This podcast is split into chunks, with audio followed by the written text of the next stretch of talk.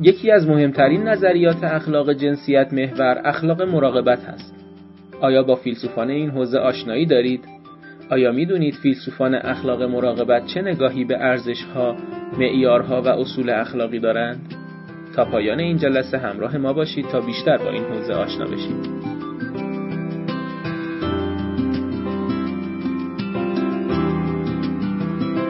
به نام خدا. این چهل و هفتمین کارگاه فلسفه اخلاق ماست که در شانزدهم دی ماه هزار و سیصد و نود و هفت برگزار شده. این برنامه در خانه اخلاقپژوهان جوان برگزار میشه و هدف اینه که در هر کارگاه یک متخصص حوزه اخلاق ایده خودش رو در حیطه اخلاق‌پژوهی با ما به اشتراک بگذاره. از اخلاق مراقبت چه میدانیم عنوان این کارگاه هست که خانم دکتر مریم نصر اصفهانی این موضوع رو ارائه کردند. خانم نصر عضو هیئت علمی مطالعات زنان پژوهشگاه علوم انسانی و مطالعات فرهنگی هستند. ایشون دوره دکترای فلسفه رو در دانشگاه جواهر لعل نهرو دهلی نو گذروندن و از جمله آثار ایشون میشه به ترجمه کتاب درباره مراقبت، تحلیل فلسفی مفهوم پروای دیگری داشتن نوشته میلتون میرا اشاره کرد.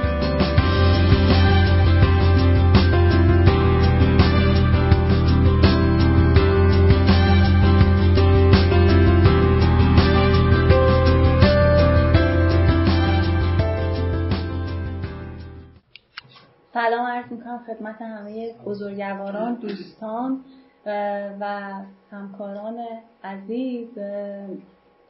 واقعا این جلسه من اصلا بنای سخنرانی هم ندارم، چون احساس کنم داریم میایم تو جمع افرادی که همه دغدغه اخلاق دارن و متخصص اخلاق هستن، به طور خاص روی اخلاق کار کردن. برای همین بیشتر یه جور در میون گذاشتن مطالعات همه تا نظرات دوستان رو بشنوم، احیانا اگر ایده‌ای دارن، چون حالا کارهای بعدی من هم کما بیش تو همین حوزه داره پیش میره، نه حالا مشخصا روی مراقبت ولی همین بحث‌های رویکردهای زنانه و بحث‌های اخلاق، و نظرات دوستان حتما میتونه راهگشا باشه در مورد اینکه حالا اون چاله هایی که دیده نشده یا شکاف‌هایی که از چشم مثلا یکی که داره کار میکنه محفول میده و شما با رویکردهای متنوع ممکن نگاه دیگری داشته باشین.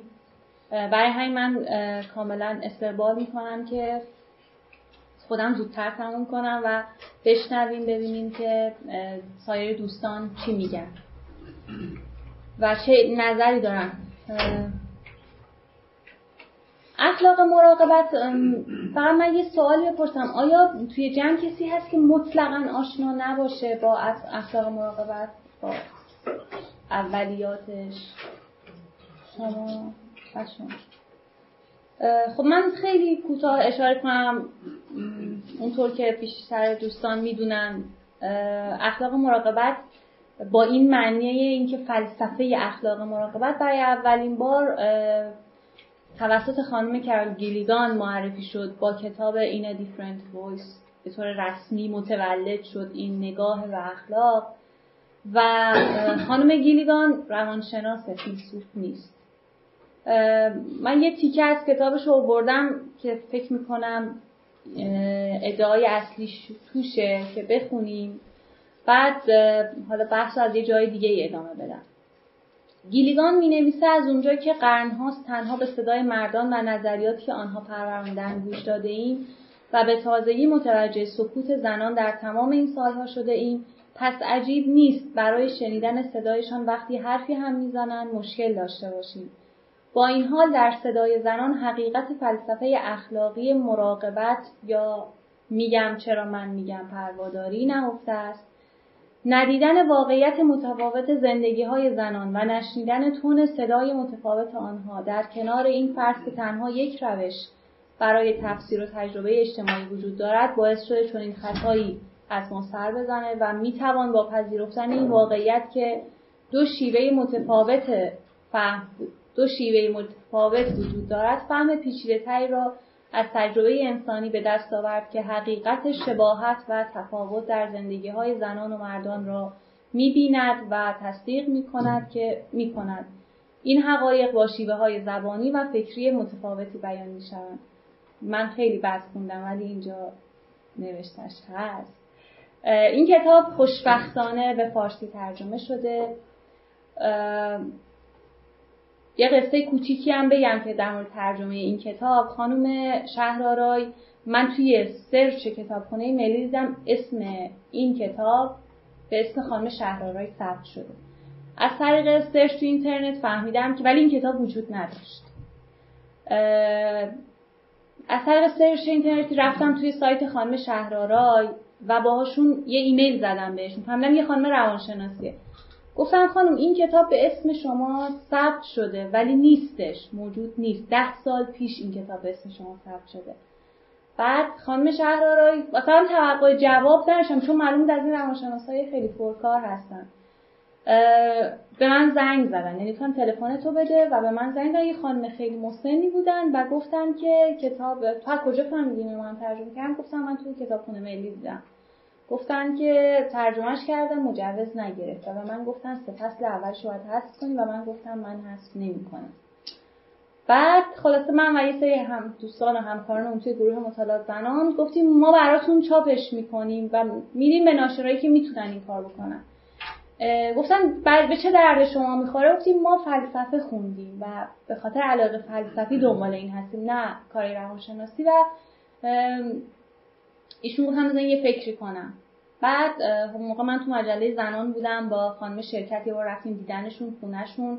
خیلی آدم جالبی بودن، خیلی خودشون اهل اخلاق مراقبت بودن، دفتر کار و ایناشون به ما نشون دادن و گفتن که من وقتی دیدم که شما جوانترها به این کتاب و کتاب جدید نیست علاقه من شدین، این حس تون به وجود اومد که باید بازم تلاش کنم. سنشون خیلی زیاده و خیلی سلامت جسمشون هم خیلی مشکل داره و خلاصه این اتفاق خوب افتاد که ایشون با ناشر خودشون صحبت کردن. ناشر مجددا رفت ارشاد و این کتاب رو میگفتن بدون حتی یک کلمه سانسور الان تونستیم منتشرش کنیم و بعد ما یه رونمایی گرفتیم تو پژوهشگاه علوم انسانی بعد از انتشار این کتاب که حالا اگه مایل باشین سرگذشتش رو اونجا یه اشاره میکنن که چی شد این کتاب مجوز نگرفت. دقیقاً به خاطر اون فصل‌های نظری که گیلیگان مطرح میکنه که ایشون گفتن اون موقعی که مجوز ندادن به ما گفتن شما دارید نگاه‌های غربی رو ترویج میکنید، چون به هر حال بحث‌های نظریش بوده. گفتن فقط ما اون آزمایش‌ها و ایناشو براتون منتشر میکنیم.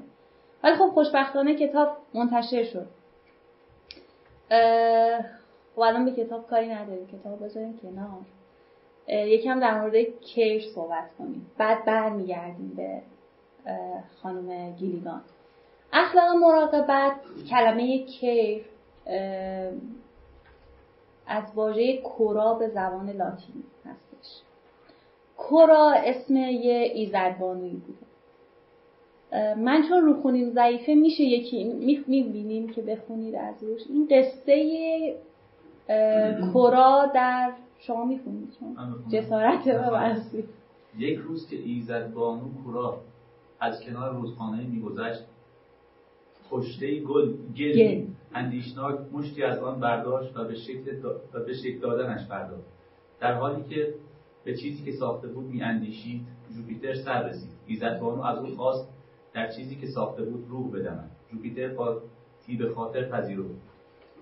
اما وقتی کورا خواست نام خود را به آن گل شکل یافته ببخشد، جوپیتر مخالفت کرد و خواست نام خود او بر آن نهاده شود. هنگامی که کورا و جوپیتر بر سر نام نزاع می‌کردند، تلوس زمین نیز پیدا شد و خواست که آن مخلوق به نام او خوانده شود، زیرا تکه‌ای از پیکر خود را به آن بخشیده بود. ستیزگران ساتورن را به داوری خواندند. ساتورن ساتورن ساتورن را به داوری خواندند. و ساتورن این حکم را که عادلانه مینمود جاری کرد. تو ای جوپیتر چون به آن روح عطا کرده ای، باید به هنگام مرگش روح او را، و تو ای زمین چون به آن جسم هدیه کردی، باید به هنگام مرگ جسمش را بستانی. اما چون کورا ابتدا به این موجود شکل بخشیده است، میتواند تا وقتی که این موجود زنده است صاحب آن باشد. اما چون بر سر نامش نزاع میکنید، بگذارید هومو نامیده شد نامیده شود، زیرا که از هوموس خاک ساخته شده است. دست شما درد نکنه. این داستان کوراست و کورا ریشه واژه کیه در زبان لاتینی و اینجوریه که وجود انسان، ما بعد به این داستان، این داستان بارها تکرار شده توی تاریخ فلسفه و تاریخ ادبیات. منتها اولین بار به این افسانه برگردونده شده و این ایده رو به ذهن متفکران متبادر کرده که به اون چیزی که هستی انسان رو بین دو نیستی، یعنی تولد، قبل از تولد و بعد مرگ، به خودش اختصاص داده و اون رو شکل داده کوراست. یعنی کورایی که وجود ما رو به خودش، یعنی وجود ما رو شکل داده و وجود ما مساویه با کوراست.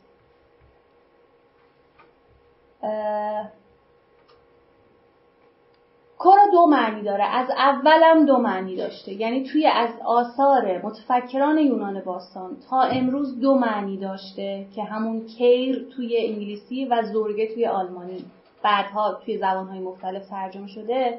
این کورا هم معنی موضوع دلمشغولی بوده و یا دلمشغول موضوعی بودن و تو هر دو تا معنا هست، هم معنی اضطراب میده، هم معنی توجه به دیگری و توجه به خود، یعنی معنی پروا، و هم معنی رنج میده و هم معنی مراقبت و مراعات و دیگر پروایی.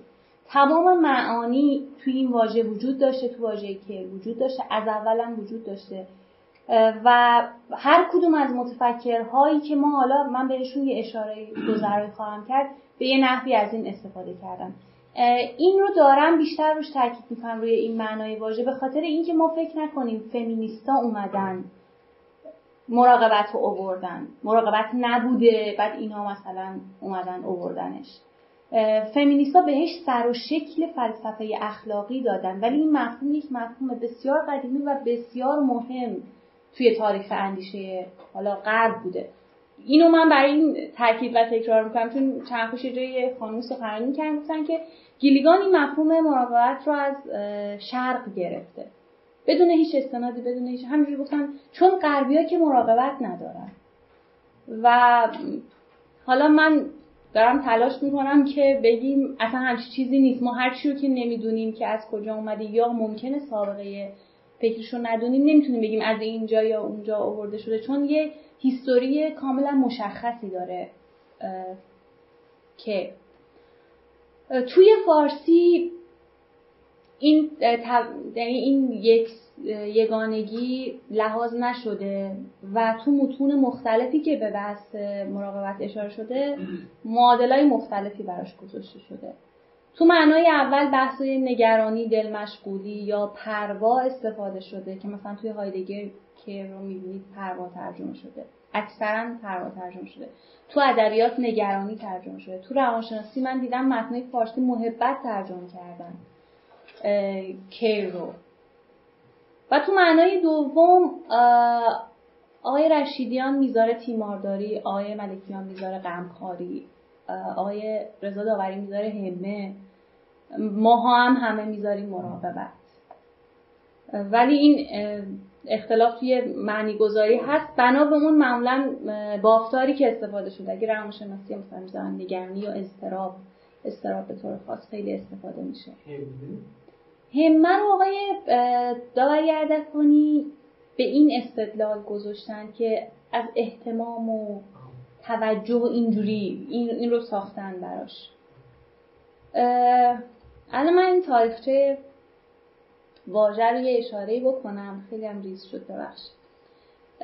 کیر یا همون کورا، کورا در لاتین، کیر در انگلیسی و زورگه در آلمانی، نخستین تولیدات ادبی که حول این واژه وجود داشته نوشته‌های تسلابخشی هستند که تو ادبیات غرب زیاد بوده، تو دوره قرون وسطی به طور خاص.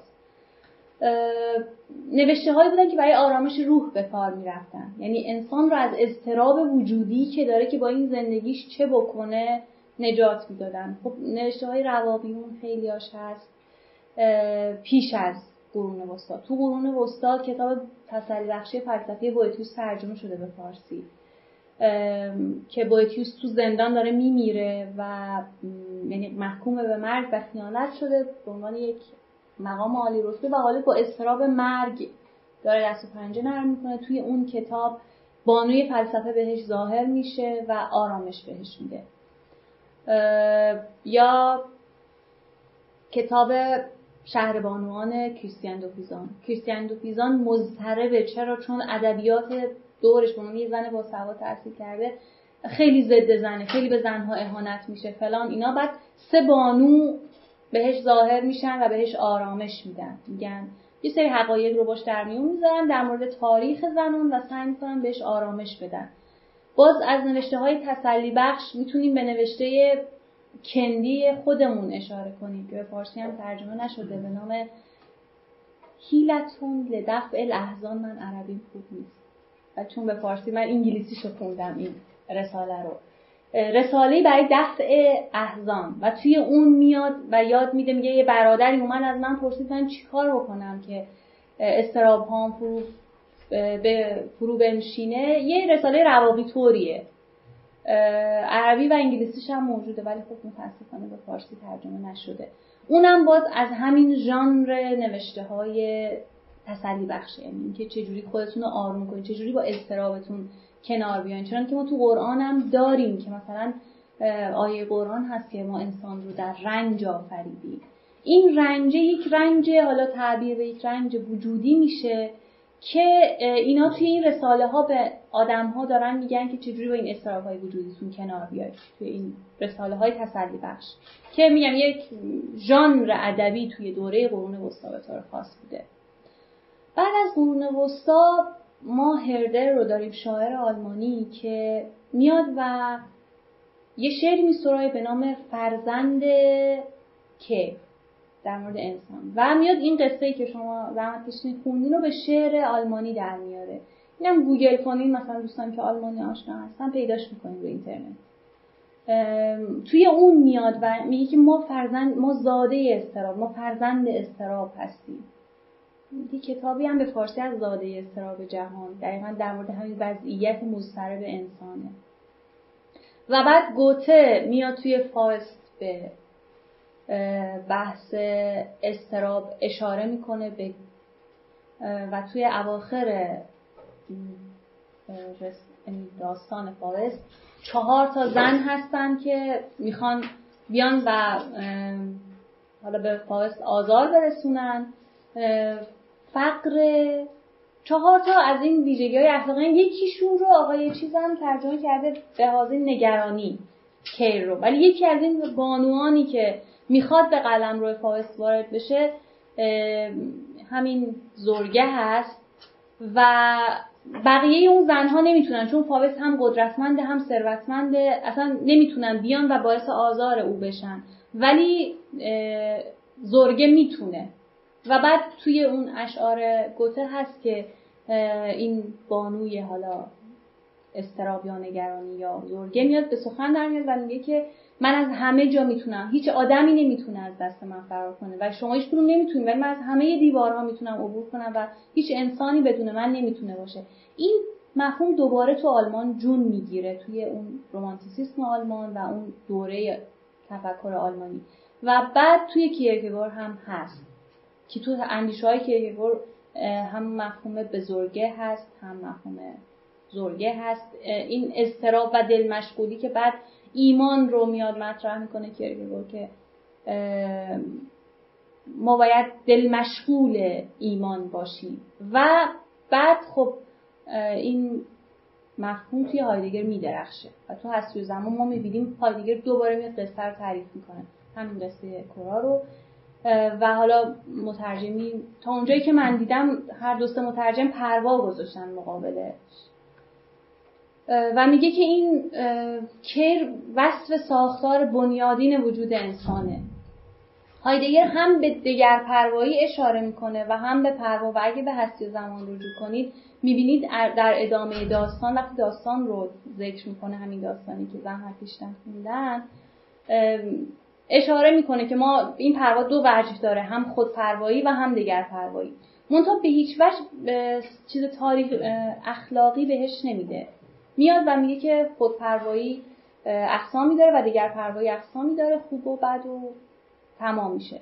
و و من یادمه وقتی که اولین بار می‌خواستم روی اخلاق مراقبت کار کنم یه استادی داشتیم که متخصص هایدگر بود. بعد گفت این کر تو ربطی به کر هایدگر نداره. من گفتم نه، هیچ ربطی به هم، یعنی انقدر مطمئن بودم که هرگز نرفتم ببینم که مثلا این میگه مراقبت، یعنی اون چیزی که ما بیشتر تو پزشکی میشنویم، مثلا اخلاق مراقبتی که ما میگیم، در حالی که هایدگر اصلا داره میگه یه چیز وجودیه، یه چیز بنیادینه و این اصلا ربطی به هم نداره، اشتراک لفظ. من به استادم گفتم ایشون خب مقاومتی نداشتن. منتها ببینید هایدگر یه تاثیر عجیبی داشته توی دوره خودش، توی عرصه فکر دوران خودش بعد از جنگ جهانی، بحث اضطراب و اینها، و این کاملا یک مفهوم غربیه.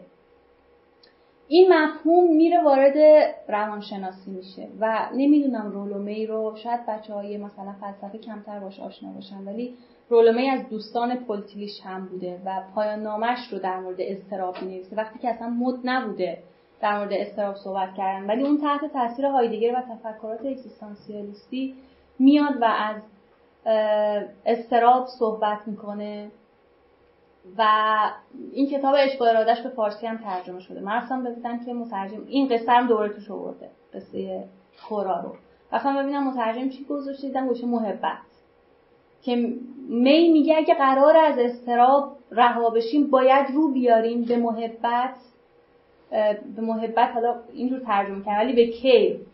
و اینجا میبینیم مفهوم داره به اون وجه مراقبت از دیگریش تا الان بیشتر وجه، یعنی تو آلمان خیلی مفهوم معنای اضطرابش سنگین‌تر بود، الان میبینیم داره میره به سمت اینکه معنای مراقبت دیگر پروایی بده و می میگه که راه نجات انسان مضطرب دوره ما اینه که بیاد و مراقبت کنه.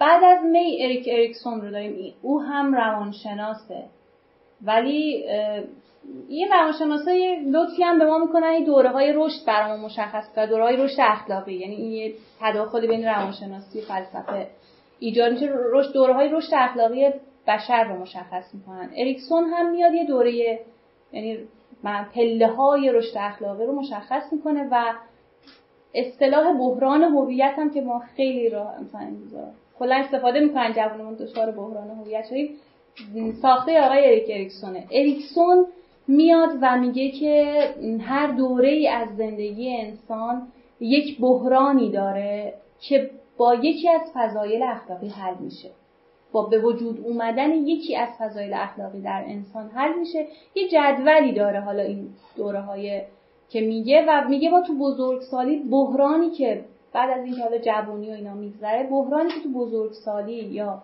میانسالی به اصطلاح باش درگیر هستیم، بحران زایندگی در برابر رکوده، یعنی رذیلت رکود در برابر فضیلت خوبی حالا زایندگی و اون فضیلتی که تو این دوره اگه بهش برسیم بحران هویت اون حل میشه، مراقبته، یعنی باز اصطلاح کیر رو میاره. و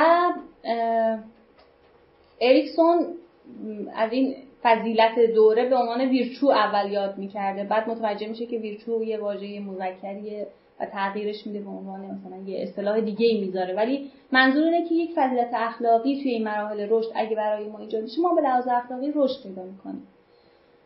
بعد از اریکسون یه فیلسوفی باز میاد وارد عرصه میشه و او اولین کسیه که مفهوم مراقبت رو به طور مستقل مورد توجه قرار میده به نام میلتون میرا و در مورد مراقبت، ویژگی‌های مراقبت و ارزش معنابخشی مراقبت به زندگی ما حرف میزنه. اینکه مراقبت میتونه به زندگی ما معنی بده، اصلا میتونه کاملا، شما بازی بین هایدگر و روانشناسی رو می‌بینیم، میگه انسان رها شده است، ما معلقیم تو این جهان ولی باید با یه بندهای خودمون رو به اطرافمون ببندیم و اون بندها مراقبت از دیگرانه. بعد میاد تعریف میکنه و ویژگی‌هاشون میگه، در جلوتر اشاره خواهم کرد. و بعد از میراک ما دوباره دو تا روانشناس داریم که میان مراحل رشد مشخص میکنن، لارنس کولبرگ و بعد شاگردش گیلیگان که بر علیهش میشوره و حالا میرسیم به ایناش. ولی حالا من اینا رو زرد کردم، فلسفی ترها رو، نگاهایی که بیشتر به معنای اضطراب نزدیکه، بعد اونایی که بیشتر روانشناسانه است و به معنی اضطراب از دیگران آبی کردم، ولی تیپی مثل میراک و بعد فیلسوفای فمینیست ترکیبی از این دوتا به ما میدن و برای همینه که من فکر میکنم ما باید یک واژه واحد به جای تمام این واژه ها بگذاریم که من به نظرم پرواز و دگر پروایی، پرواداری، خودپروایی که کاملا میشه اینا هم باهاش ساخت. این ایده منه، ولی خب حالا ممکنه موافق و مخالفانی داشته باشه. این آقای میرا که کتابی می نویسه که اولین کتابیه که درباره مراقبت نوشته شده و میاد میخواد تکلیف ما رو یه ذره روشن کنه که وقتی میگی مراقب خودت باش دقیقا منظورمون چیه. میگه که مراقبت دوست داشتن دیگری، محافظت ازش، نگهداری ازش، آرزوهای خوب داشتن برای دیگری یا دغدغه بهروزی اون رو داشتن نیست، بلکه مراقبت اینه که بهش کمک کنیم در راه خود تحقق بخشی خودش. مراقبت یعنی این، یعنی من به یک فردی که حالا تو کتاب میگه چه ویژگی هایی باید داشته باشه کمک کنم که به خودش تحقق ببخشه. و بعد یه سری ویژگی ها براش میگه که برای مثلا بسیاری از پدر و مادرها شاید روشن کنه که این کاری که دارن میکنن اسمش مراقبت نیست، این رفتاری که با فرزندشون دارن. میگه مراقبت شناخت میخواد، صداقت میخواد، امید میخواد، تواضع میخواد، شجاعت میخواد، اعتماد میخواد، صبر میخواد و استمرار میخواد. تو هر فصل کتابش یکی از اینها رو توضیح میده، ویژگی هاشو میگه. این کتاب در واقع اولین کتابیه که مراقبت رو یه جوری شناسنامه دارش میکنه. این واژه رو میگه که مثلا این به این معناست، کلمه‌ای که ممکنه مثل بسیاری از کلمه‌های دیگه‌ای که سقراط میرفت یقه افراد رو میگرفت که معنیش رو روشن کنن، تا امروز مثلا معنیش سقراطی نبوده که بره بگه که آقا وقتی میگه مراقب خودت باش دقیقاً منظور چیه، یا وقتی میگه من مراقبتم یا مراقبش باش دقیقاً یعنی چی کار بکن. چون سقراط این کار نکرده بقیه هم نکردن تا جناب میراب که میاد و این کتاب می‌نویسه و سعی می‌کنه این کتاب کمی یه حدود و ثغوری برای مراقبت مشخص کنه و بعد هم خب حالا فیلسوفای فمینیست ورود میکنن و خیلی نقدایی به این دارن، تکمیل میکنن کارش رو. بله خب بله اینا همه با هم باید باشن تا مراقبت اتفاق بیفته و به هم مربوطن. نه نه جهت هم مربوط نیست. من شکل دیگه پیدا نکردم توی شکل‌های پاورپوینت. ترجمه شده؟ بله. خب برگردیم دوباره سر کتاب. کتاب گیلیگان که یه ذره وقت پیش در موردش صحبت کردیم در پاسخ به استادش لارنس کولبرگ که از روانشناسای خیلی معروف، خیلی تاثیرگذار و برجسته است، همچنان پرقدرت این آدم حضور داره، کتابش رو در نقد او و اساتید او می‌نویسه، یعنی پیاژه و فروید، تمام کسایی که معتقد بودن زنها از نظر اخلاقی پایین‌تر از مردها و اصلا نمیتونن توی مراحل رشد اخلاقی به پای مردها برسن. من روی این جدول توقف نمی‌کنم چون طولانیه، ولی به طور خلاصه بگم که جناب کوربرگ سه شش مرحله برای رشد اخلاقی مشخص میکنه و بعد یه سری آزمایشی انجام میده و طی اون آزمایش هایی که با یه سری پرسش های خاص انجام داده بوده به این نتیجه میرسه که دخترها بالاتر از مرحله سه اخلاقی نمیتونن بیان، که مرحله سه این بوده که یه کاری رو وقتی خوبه که بقیه تحسینت کنن، دخترها از این بالاتر نمیان، ولی پسرها تا مرحله چهار و پنج هم میرن که باشه اطاعت از قانون، نظم و اینها. و بالاترین مراحل اخلاقی که بزرگان اخلاقی بهش میرسن اینه که شما به خاطر وجدان خودت کار اخلاقی بکنی که حالا تو آزمودنی های آقای کولبرگ وجود نداشته. مثلا سقراط اینجوریه که حاضر بمیره بر ولی به اصول اخلاقی خودش خیانت نکنه. گیلیگان منتقد کولبرگ و توی کتابش که همون کتاب با صدای متفاوت باشه شروع میکنه به نقد اساتید خودش، از فروید هم شروع میکنه و اینکه نگاه‌های اونها رو نقد میکنه و میگه که شما نسبت به شنیدن صدای ما کرید و کورید، وگرنه زنها هم مسائل اخلاقی خودشون رو دارن. من چند شب پیشم برای این نشست داشتم یه ویدئویی می‌دیدم از گیلیگان، توی اون ویدئو میگفتش که من با زن رفتم با زن‌ها در مورد سقط جنین مصاحبه کردم، به جای این که برم در مورد معمای هاینز که حالا دوستانی که آشنا به اخلاق مراقبت میدونن که مثلا یکی از سوال‌هایی که کولبرگ میپرسیده از آزمودنی‌هاش. بگم چیزشو یا یه این سوال کولبرگ این بوده که آقا هاینز یا آقای خانمش یه مریضی لاعلاجی داره داره میمیره، بعد یه داروسازی هست که داروی این بیماری رو داره ولی خیلی گرون داره میفروشه، هاینز نمیتونه بخره، هر همه کارم کرده ولی نه, نه،, نه کسی بهش قرض داده، نتونسته خلاص بخره. حالا چیکار کنه؟ بره بدزده از داروساز یا ندزده و چرا؟ بیشتر توی این سوال‌های اخلاقی مسئله پاسخ بچه‌ها به چراست یا آزمودنی‌ها، اینکه چرا بدزده یا چرا ندزده. و خب توی این آزمودنی‌ها مثلا پسرها بیشتر جواب داده بودن که بره بدزده یا ندزده. نظر شما بدزده؟ چرا بدزده؟ نه شما بگید، نه کار به پسر ندارید. ولی با توجه به توضیحی که شما دارید احتمالاً باید پسرها بگم بدزده. خب چرا بگم؟ حفظ جان یک نفر چه همسر شخص باشه چه نباشه اهمیت بیشتری داره از حفظ فرآیند اجتماعی. احسن. یعنی مسئله این بوده که اون پسرها، حالا اینجا داره مثلا به عنوان یک نمونه برجسته میشه توی تاریخ حالا اخلاق مراقبت، پسرها میگن عمتن میگن بدزده و بعد اشاره میکنن که برای اینکه چیزه همون جان آدم خیلی مهمتر از پوله. ولی دختران نمی، یعنی میگفتن نمیشه بره مثلا مذاکره، اگه بره زندان مثلاش دوباره دارو بخواد، مثلا هی تفره میرفتن از اینکه یه همچین حکمی بدن که دزدی بکنه. بعد میگه خب اینا رشدشون مختل دیگه، اینا عقلشون نمیرسه که اون حکم کلیه که حیات، حفظ حیات، چه چیزا گفتن، چه زنش باشه چه غیر زنش باشه، اینا یه ذره روی این چیزا انقلب میارن. حالا بعدا میگم جواب باز میتونست. من من جوابی ندارم، من فقط خودم در این موقعیت قرار نمیدم. خیلی یه چیز هست، نمیدونم دیدین یا نه، یه سریال خوبی هست از این سریالای آمریکایی که داره پخش میشه به نام The Good Place. کلاً مسئلهش فلسفه اخلاقه و درباره جهان بعد از مرگه. یه سری آدم مردن، یکیشون یه استاد فلسفه اخلاقه. بعد توی حالا سه تا سیزنش منتشر شده، توی اینا داره یاد میده که نظریه های اخلاقی چی هستن. از ارسطو شروع میکنه تا مثلا فیلیپا فوت و اینا میاد، تا دوره اخیرم میاد جلو این سریال.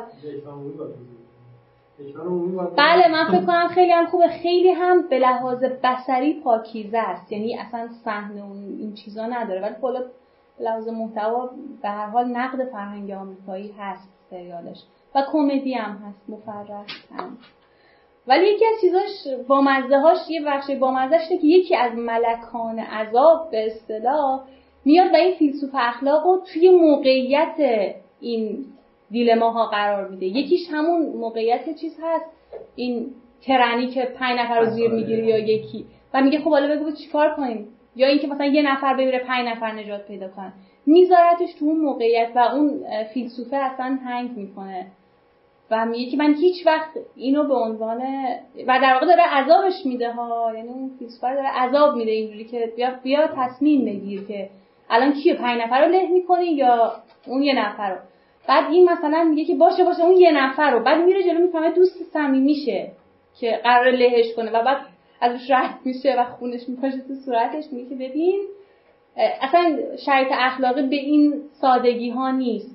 و به نظر من درسته که ژانرش کمدیه و درسته که آمریکاییه، ولی چیز خوبیه بر فلسفه اخلاق، یعنی حالا اگه دوستان برسن ببینن. باری این سندی میشه برای اینکه دخترها رو شخصیتشون کم کنه. گیلیگان میاد و انتقاد میکنه و میگه که من میخوام مسائل زنانه رو مطرح کنم. بعد توی اون ویدئویی که عرض کردم خدمتتون میگه که من میخواستم اینو نشون بدم که فاعل اخلاقی اون فاعلی نیست که بره زیر، اون فاعل کانتی نیست که بره زیر آسمون نگاه کنه به ستاره ها و یه سری چیزای اخلاقی، قانونای کلی اخلاقی بهش برسه، بلکه فاعل اخلاقی اون مادریه که میخواد تصمیم بگیره که بچه‌شو نگه داره یا نه. و میره با اونو مصاحبه میکنه با زنها و میگه که برام اصلا مهم نبود که میگن بچه رو میکشیم یا نه... یا نگه میداریم، دلیلشون برام مهم بود. و میگفت اخ مثلا حالا دلیلی که اکثرشون میآوردن این بود که به خاطر رضایت دیگران، حالا منهای اون سطح یک اخلاقی که مثلا هیکلم خراب میشه اگه مثلا حالا بچه دار بشم یا امثال ذالک، کسایی بودن که به خاطر رضایت دوست پسرشون، پارتنرشون، همسرشون یا دیگران میخواستن بچه رو نگه دارن، در حالی که حتی ممکنه به ضرر سلامت خودشون بوده باشه. و بعد وقتی میگفته پس خودتون چی، اینا در میموندن از پاسخ از پاسخ در میموندن. خلاصه که ما مگه مگه اصلی نیست که باید دیگران رو راضی نگه داریم. و این به یه چیزایی متوجه میشه، یه چیزهایی توی تربیت و آموزش اخلاقی زنان که تو مردا وجود نداشته. و بعد حالا آزمایش‌هاش رو ادامه میده و یه مراحل رشد اخلاقی سه مرحله‌ای مطابق با شبیه اون چیزی که کولبرگ داره معرفی میکنه، که در مرحله اول طرف به فرد خودش فکر میکنه، در مرحله دوم به دیگران و مسئول دیگران بودن فکر میکنه، ولی بالاترین مرحله رشد اخلاقی متعلق به کسی که هم به خودش فکر بکنه و هم به دیگران، یعنی هر دو رو مد نظر داشته باشه. بعد از خانم گیلیگان عرصه میفته دست فلاسفه، یعنی خانم گیلیگان همچنان آثاری رو منتشر کرده گیلیگان بعد از اون کتابش، ولی خب اون کسایی که فلسفه اخلاق مراقبت رو دست گرفتن بیشتر فیلسوفا بودن، که من عکس پنج تاشون رو بیشتر از اینم خیلی زیادن، حالا تو عرصه‌های مختلف پزشکی، محیط زیست اینا، ولی اینا پنج تا از مهمترین فیلسوفایی هستن که به رشد نظریه فلسفه اخلاق مراقبت کمک کردن، هر کدوم توی حوزه‌ای. مثلا این خانم آنت بایر، این خانم این مرد باشه، همشون خانومن، همشون خانومن. آقایونی که وارد بحث فلسفه اخلاق مراقبت شدن عمدتاً، نه همشون، تلاش کردن این رو یا ببرنش ذیل اخلاق فضیلت یا ببرنش ذیل اخلاق مسیحیت. اونطور کسایی که همچنان روی بعد جنسیتی این تاکید داشتن عموما خانم ها بودن. آقایونی هم میگم که این دوره های اخیر وارد شدن، ولی عمده کسایی که به پرورشش کمک کردن خانم ها بودن و مقاومت کردن از این که برن ذیل اخلاق فضیلت یا برن جز اون اخلاق مسیحیت. توی اخلاق فضیلت هم بیشتر خانم ها کردن. بله بله بله، اونم دلایل جالبی داره که حالا وقتش نیست، ولی واقعا دلایلش دقیقاً به همین مربوط میشه که حالا جلوتر اشاره کوتاهی خواهم کرد. خانم هلد آره نوه نوهش نخورده، معمرینه، نه نوهش نخورده، بله اصلا نمیدم، نه اتفاقا خانم هلد من باشونم یه مصاحبه‌ای کردم و خیلی ابراز خوشحالی کردن که توی تو مجله زنان چاپ شد. خوشحال بودن که توی ایران، گفتن چطور مثلا تو کشور شما، من خیلی خوشحالم که این نظریه اینجور داره دیده میشه.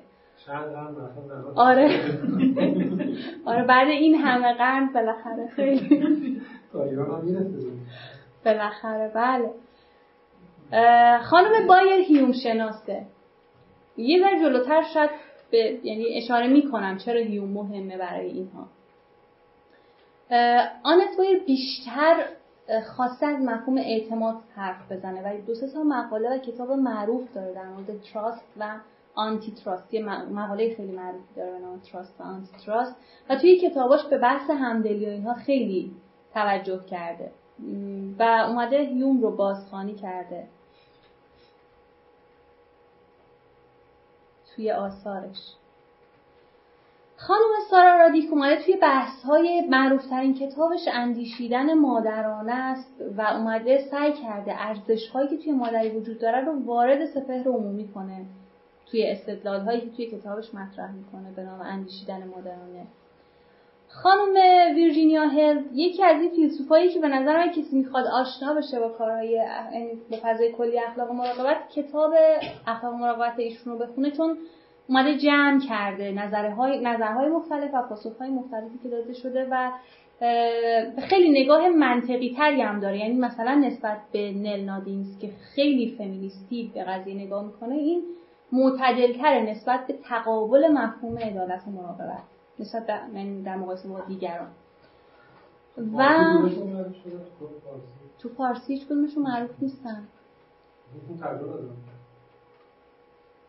خانم نل نادینز یه ایشون فیلسوف تعلیم تربیته. یه کتابی توی دانشگاه استنفورد درس میداده به نام فلسفه تعلیم تربیت. دانشگاهی که تعلیم تربیت دارن توی ایران دیدم با دو ترجمه این کتاب چاپ شده ولی ربطی به بحث فمینیسم نداره. یه فصل کوتاه میاد نگاه‌های تعلیم تربیتی مراقبتی رو میگه ولی نه پایان نامه رو خانم هلد میدونم کار شده. و شاید کیتای هم نمیدونم خانم دکتر کیتای کار شده یا نه. این خانم کیتای رو بحث وابستگی خیلی تمرکز میکنه و کار عشق، اینکه کارهای زنان همیشه به عنوان کار عشق دیده میشه و این عکسی هم که میبینین تصویر دخترشه که یه دختر معلولی داره خانم کیتای و نظریه اخلاق وابستگی و اینها رو مطرح میکنه.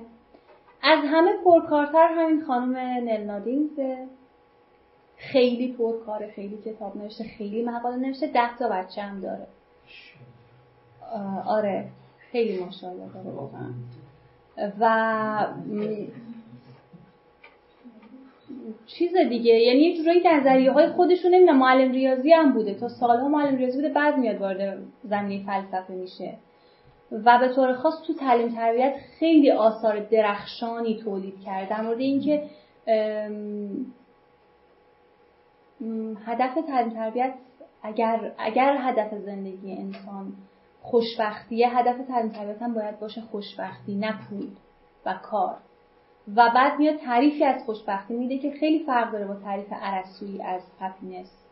و توی کتاب هم به نام خوشبختی و تعلیم تربیت یک کتاب دیگه هم داره به نام آغاز از خانه که چجوری نیکبختی و خوشبختی رو من خیلی وقت هم گذشته از خونه شروع کنیم.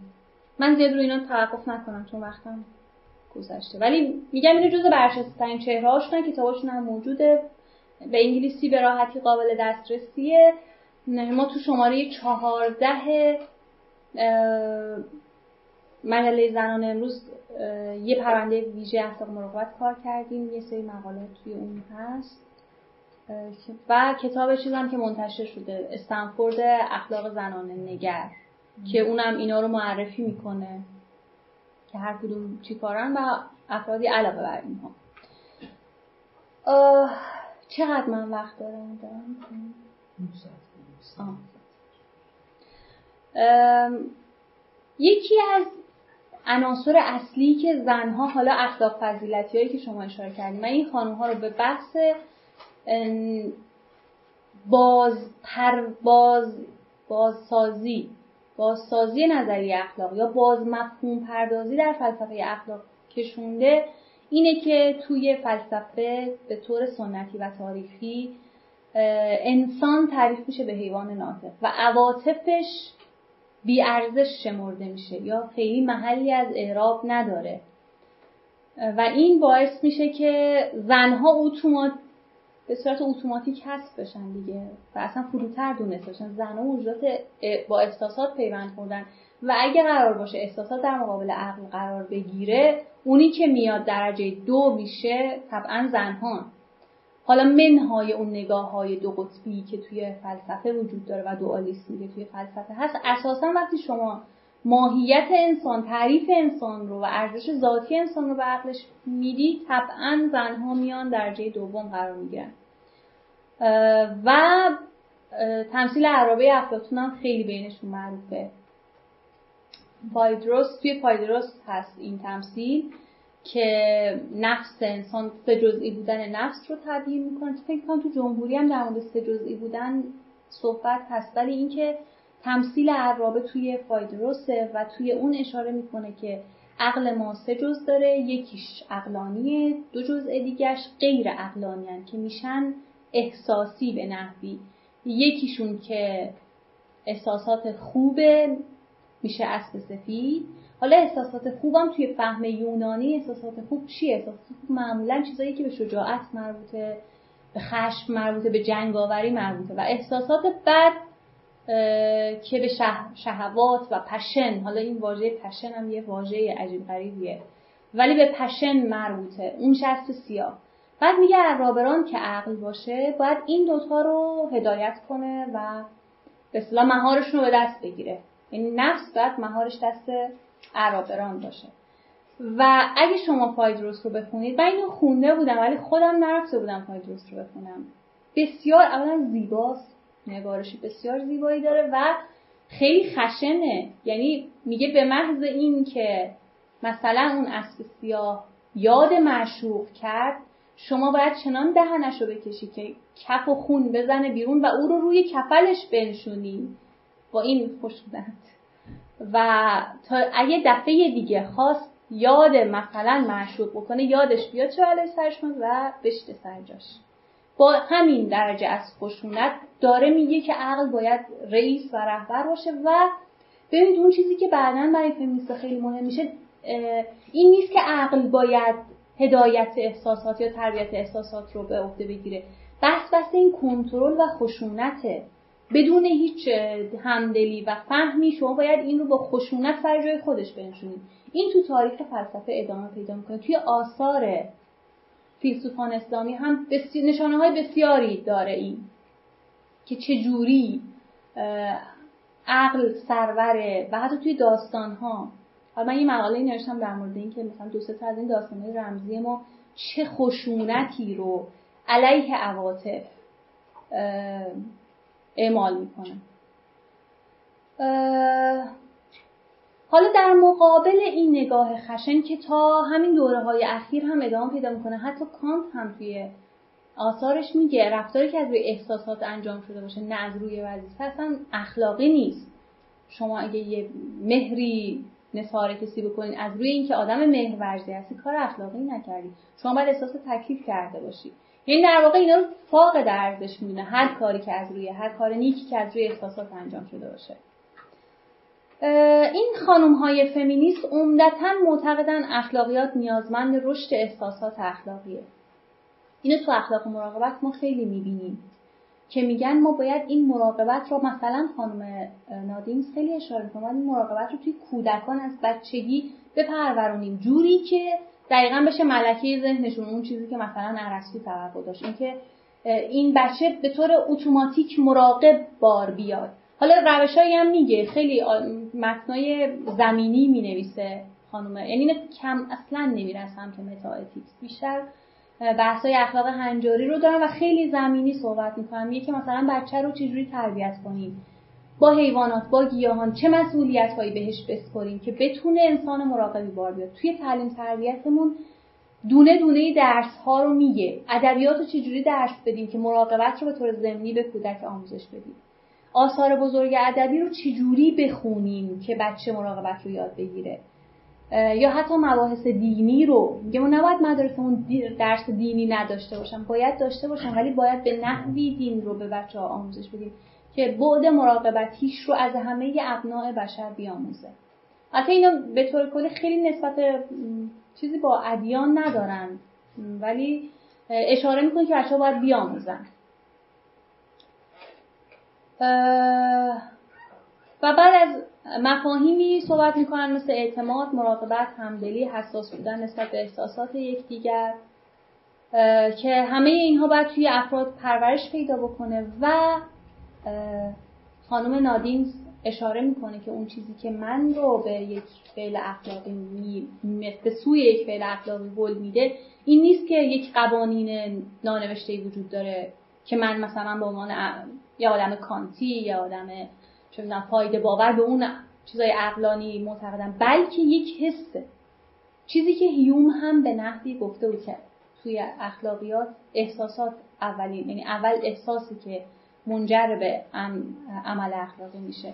اینم میگه که یه حس من باید یه کاری بکنم در انسان هاست که باعث میشه یه کار اخلاقی انجام بدم. و بعد میگه من دقیقاً ماها باید این من باید یه کاری بکنم و تو بچه هامون پرورش بدیم، یعنی توی آموزش پرورش.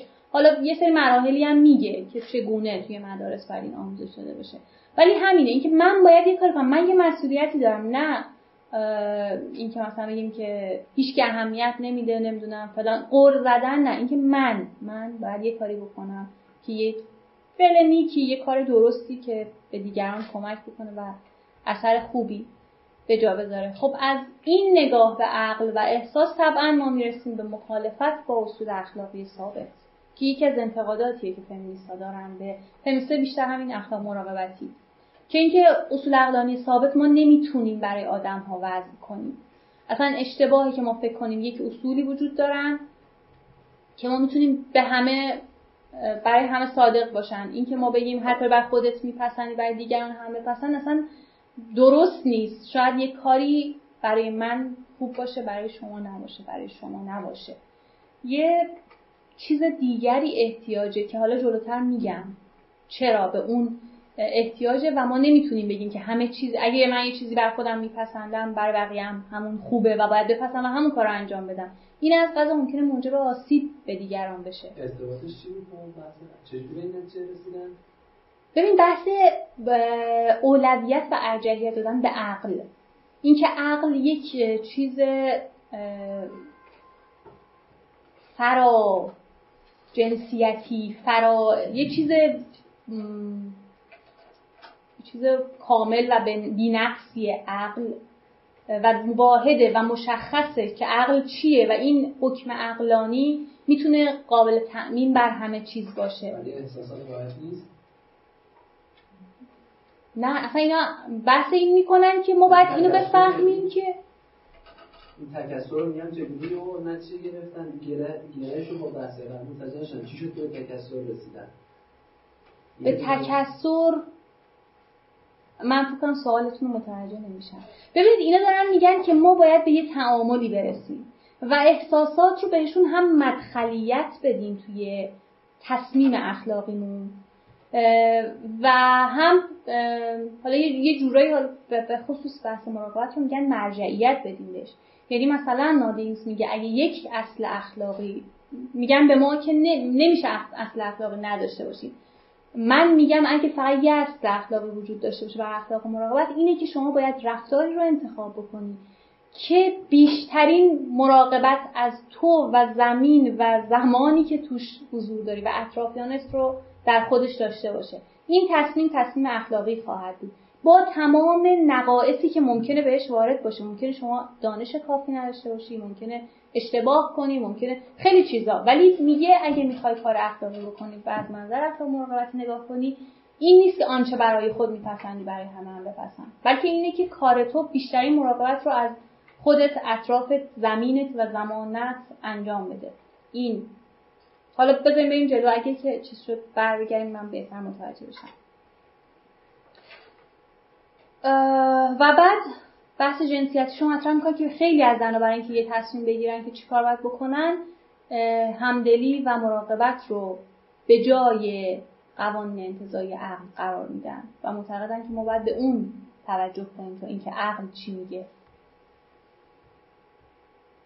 باز یک نقدی که مرتبطه توی شکل گیری این نگاه‌های جنسیتی به اخلاق همین بحثیه که قلمرو عمومی از قلمرو خصوصی جدا نیست و قلمرو خصوصی یه جزیره دورافتاده‌ای از سپهر عمومی نیست که توش هر چیزی روا باشه، کما اینکه توی قوانین چنین به نظر میاد که مثلا ما اگه اخلاق ناصری رو بخونیم می‌بینیم که وقتی به بحث تدبیر منزل میرسه، یا نه فقط اخلاق ناصری، حتی مثلا تفکرات آدمانی مثل غزالی و اینها، به زنا که میرسه هر نااخلاق اخلاقی میشه. دروغ بگید، نمیدونم مثلا حدیث هم میارن براش که آقا دروغ گفتن به زنا طوری نیست، بعد اصلا گناه کبیره است، پیامدگرا میشن.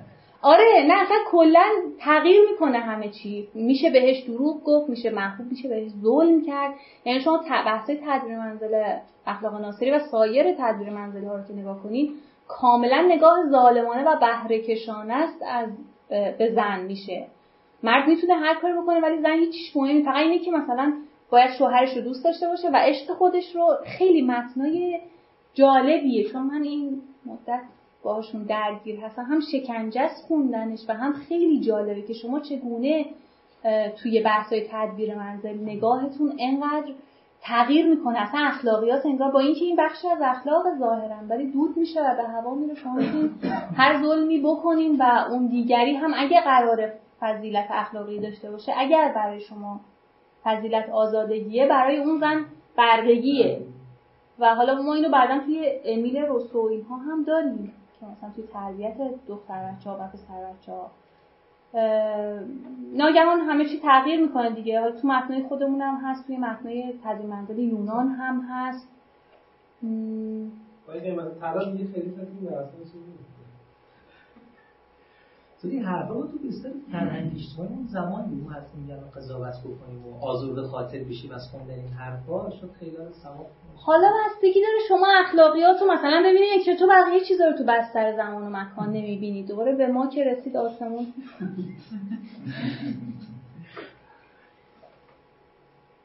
حالا خلاصه میگن که سپهر عمومی و سپهر خصوصی، گرچه ببین بحث جدیده، این آقای چیزا مثلا می‌دیدم در این مورد صحبت کرده، این آقای که درسای عدالتش منتشر میشد. نه نه نه که تو هاروارد درس میده ویدئوهاشون ساندل. آره آره آره مثلا اونم به این بحث ورود کرد، این که ببینید قلمرو خصوصی خیلی نظام ارزشی شما نمیتونید با قلمرو عمومی. یه دعوایه دعوای خیلی جدیده که بالاخره نظام ارزشی قلمرو خصوصی آیا تضاد منافع توش هست نیست، چجوری باید اخلاقیات برای قلمرو، اصلا یه چیز پیچیده‌ایه. ولی از اون طرفم نمیشه گفتش که تو قلمرو خصوصی هر چیزی رواست، چهاردیواری اختیاری و بعد مثلا حالا خشونت، چه میدونم انواع سوء استفاده ها از کودکان از زنان، یا همین یهو یهو میبینیم نظام اخلاقی انگار پودر میشه وقتی از در خونه وارد میشه فرد داخل و اون بیرون همه چی مال اون بحث عدالت، بحث آزادگی، بحث چه میدونم شجاعت، اصلا اینا برای زنا فضیلت نیست و اصلا تو سفر خصوصی اینها نیست. و و مباحث جالب دیگه که الان اینجا جاش نیست و توی در یعنی توی چیزی که ما می‌خوایم در موردش صحبت کنیم نیست. یه بحث خوبی هم خانم ویرجینیا هلد توی یکی از مقالاتش میکنه و اینکه توی کتاب‌های اخلاقی خیلی شاید یه صفحه رفرنس هم میاره. کارهایی که زنها میکنن به طور خاص نگهداری از کودکانشون و اینها کاملا زیستی دیده میشه، یعنی زادن و تربیت و پرورش کودک. و مردها کلا خب تو گویی کسی که بچه به دنیا میاره طبعا وظیفه داره بزرگش هم بکنه، یعنی اصلا یه جوری ثابت دیده شده. اینم از اون زمین و زمانه نمیشناسه آقای چیز، اصلا از اول اینجوری بوده بعد همینجوری باشه دیگه. بعد اینا میان بحث میکنم میگم تو کتابای اخلاق اگر هم اشاره شده مدام به این قضیه اشاره شده که مادری جزء چیزای اخلاقی نیست، یه چیز غریزیه. و بعد میاد یه بحث جالب میکنم میگه که مثلا آیا میتونیم بگیم غذا خوردن هم غریزیه و هیچ ادب و آدابی نداره؟ هر مادری برای تربیت کودکش باید یک نظام اخلاقی داشته باشه، وگرنه ما چرا همون نمیریزیم مثلا یه چیزی رو نمیریزیم توی ظرفی بخوریم همه همه دوره هم. یه یه سری چیزهایی داریم، ادبی داره، آدابی داره غذا خوردن. تربیت فرزند هم همینه و پیرو بسیاری از اصولیه که یک مادر حالا باید بدونه یا رعایت میکنه و اینا ارزش‌های جهان مادریه. و همونقدر که اون به اون ابتذال نیست که مثلا شما یه غذای بریزی بگی که خب بشینین بخورین، بحث مادری هم همینطوره. و حالا از ارزش‌ها و فضایلش و اینکه چه درس‌هایی برای سپهر عمومی داره هم او حرف میزنه و هم خانم سارا رادیک. و خلاصه انتقاد میکنن که این چون مال سپهر خصوصی بوده اصلا دیده نشده یا ارزشی براش قائل نشده، مثلا یه چیز زیستیه این محبت مادر یا چیزهای از این دست. و مهمترین بحثی که مطرح میکنن شکاف میان خود و دیگران هست که میگن که همیشه یه خودی بوده در برابر دیگران عام. نکته بسیار مهمی به نظر من که بهش اشاره میکنن اینه که بین من و همه دیگران یه قلمرو میانی وجود داره که فلسفه اخلاق بهش توجه نکرده و اون قلمرو میانی قلمرو دیگران خاص منه، قلمرو آدم‌هایی که به من بسته و وابسته‌اند، فرزندم، همسرم، دوستانم. و اینها معتقدن ما بیشتر نسبت به این دیگران نزدیک و دیگران خاص وظیفه اخلاقی داریم. یعنی ما نسبت به اینا بیشتر، اون دوستان گفتن یه چیزی گفتیم همسرش و همه انسان‌های دیگه، اینها معتقدن که اینا همه با هم یک کاسه نیستن.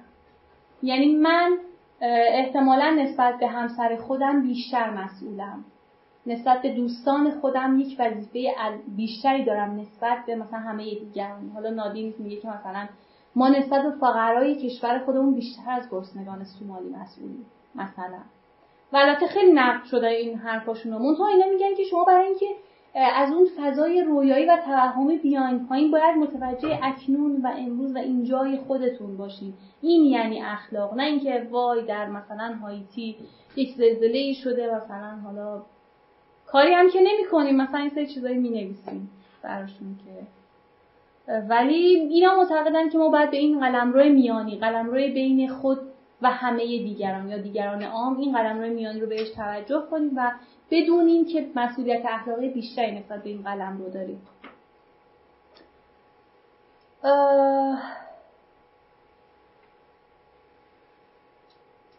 و بعد از خود ارتباطی یا ریلیشنال سلف در برابر رشنال سلف صحبت میکنه. این اصطلاح تازگی خیلی هم رایج شده، بیشتر یعنی سایر متفکرین هم خیلی به این بحث خود ارتباطی توجه کردن، حالا نه فقط فمینیست، ولی اولین کسایی که بحث کردن، حتی یک کتابی هست به نام ریلیشنال سلف، بحث اتونومی و اون به اصطلاح خودآیینی که تو فلسفه اخلاق سنتی خیلی بهش اعتبار داده می شده، اینها در براش از خود ارتباطی صحبت کردن و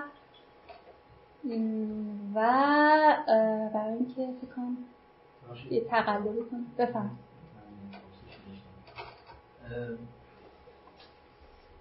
این در واقع اخلاق مراقبت شادش که بهش گفتش که دشمن اصلیش راسیونالیست‌ها توی اخلاق هستن.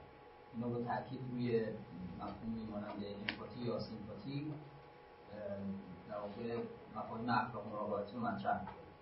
اما حالا فارغ از این که تاریخ بشر تاریخ محکومیت زنا بوده، به نظر من یه پرسشی مقابل اخلاق مراقبتی ها هست که من الان دارم می‌گم از شما پیشنهاد می‌کنم. و اون اینه که اگر ما به این مسئله برسیم که مفهوم اتونومی در مردها راحت‌تر شکل می‌گیره و این سیمپاتی و ایمپاتی در زنها بیشتر هست، اون وقت اخلاق رو هم مبتنی بر مفهوم همدلی و احساس می‌کنیم. اون وقت این معناش اینه که مردها در جامعه به لحاظ اخلاقی سکند کلاس میشن، چون به لحاظ ذاتی زنها امپاتی درشون بیشتره و این بر اساس آزمایشاتی که انجام دادن مشخص شده که دخترها وابستگی احساسی بیشتری نسبت به مادرها دارن و مردها زودتر به مفهوم اتونومی میرسن. خب این در واقع انگار یه جورایی از اون برای مفتادنه. اجازه بدیم من دو اسلاید دیگه اینو تمومش کنم، بعد سوالات دوستان می‌خواستن. آره این سوالم مثلا بعد با سوال شما آغاز بکنیم وقتی که تموم شد این، چون این کوتاه، فقط من جمع‌بندی بکنم. یک کتابی که پیشنهاد میدم اگر علاقه‌مند هستید به بحث اخلاق مراقبت، البته این کتاب خیلی قبل‌تر از اینکه این بحث فلسفی رشد کنه نوشته شده، یک کتاب آرمان شهریه به نام زنستان پرلند که یه دونه خانم فمینیستای قرن بیستمی نوشته و مطابق فصلبندی کتاب جمهوری افلاطون میاد یه مدینه فاضله زنانه‌ای، ولی خیلی داستانیه، اونقدر فلسفی نیست. و میاد یک مدینه فاضله‌ای که فقط توش زنها هستن و ارزش‌های زنانه محور همشون هم کودکان و بحث مراقبته. میاد قصه‌شو تعریف میکنه که مثلا حالا آرمان شهر ما چه شکلیه. فانتزیه ولی برای اینکه و خیلی مثلا ما یه دانشجوی اخلاق ممکنه که مثلا یا دانش آموزی اخلاق بگیم بابا خیلی، ولی خب حالا مگر اون چیزی که افلاطون گفت فانتزی نبود یا بقیه آرمان شهرنویس‌ها، ولی این رو نشون میده که مثلا به خیلی زبان ملموس که حالا اینا ایدهشون چیه توی بحث مراقبت و یا جامعه‌ای که ارزش‌های زنانه توش به رسمیت شناخته شده.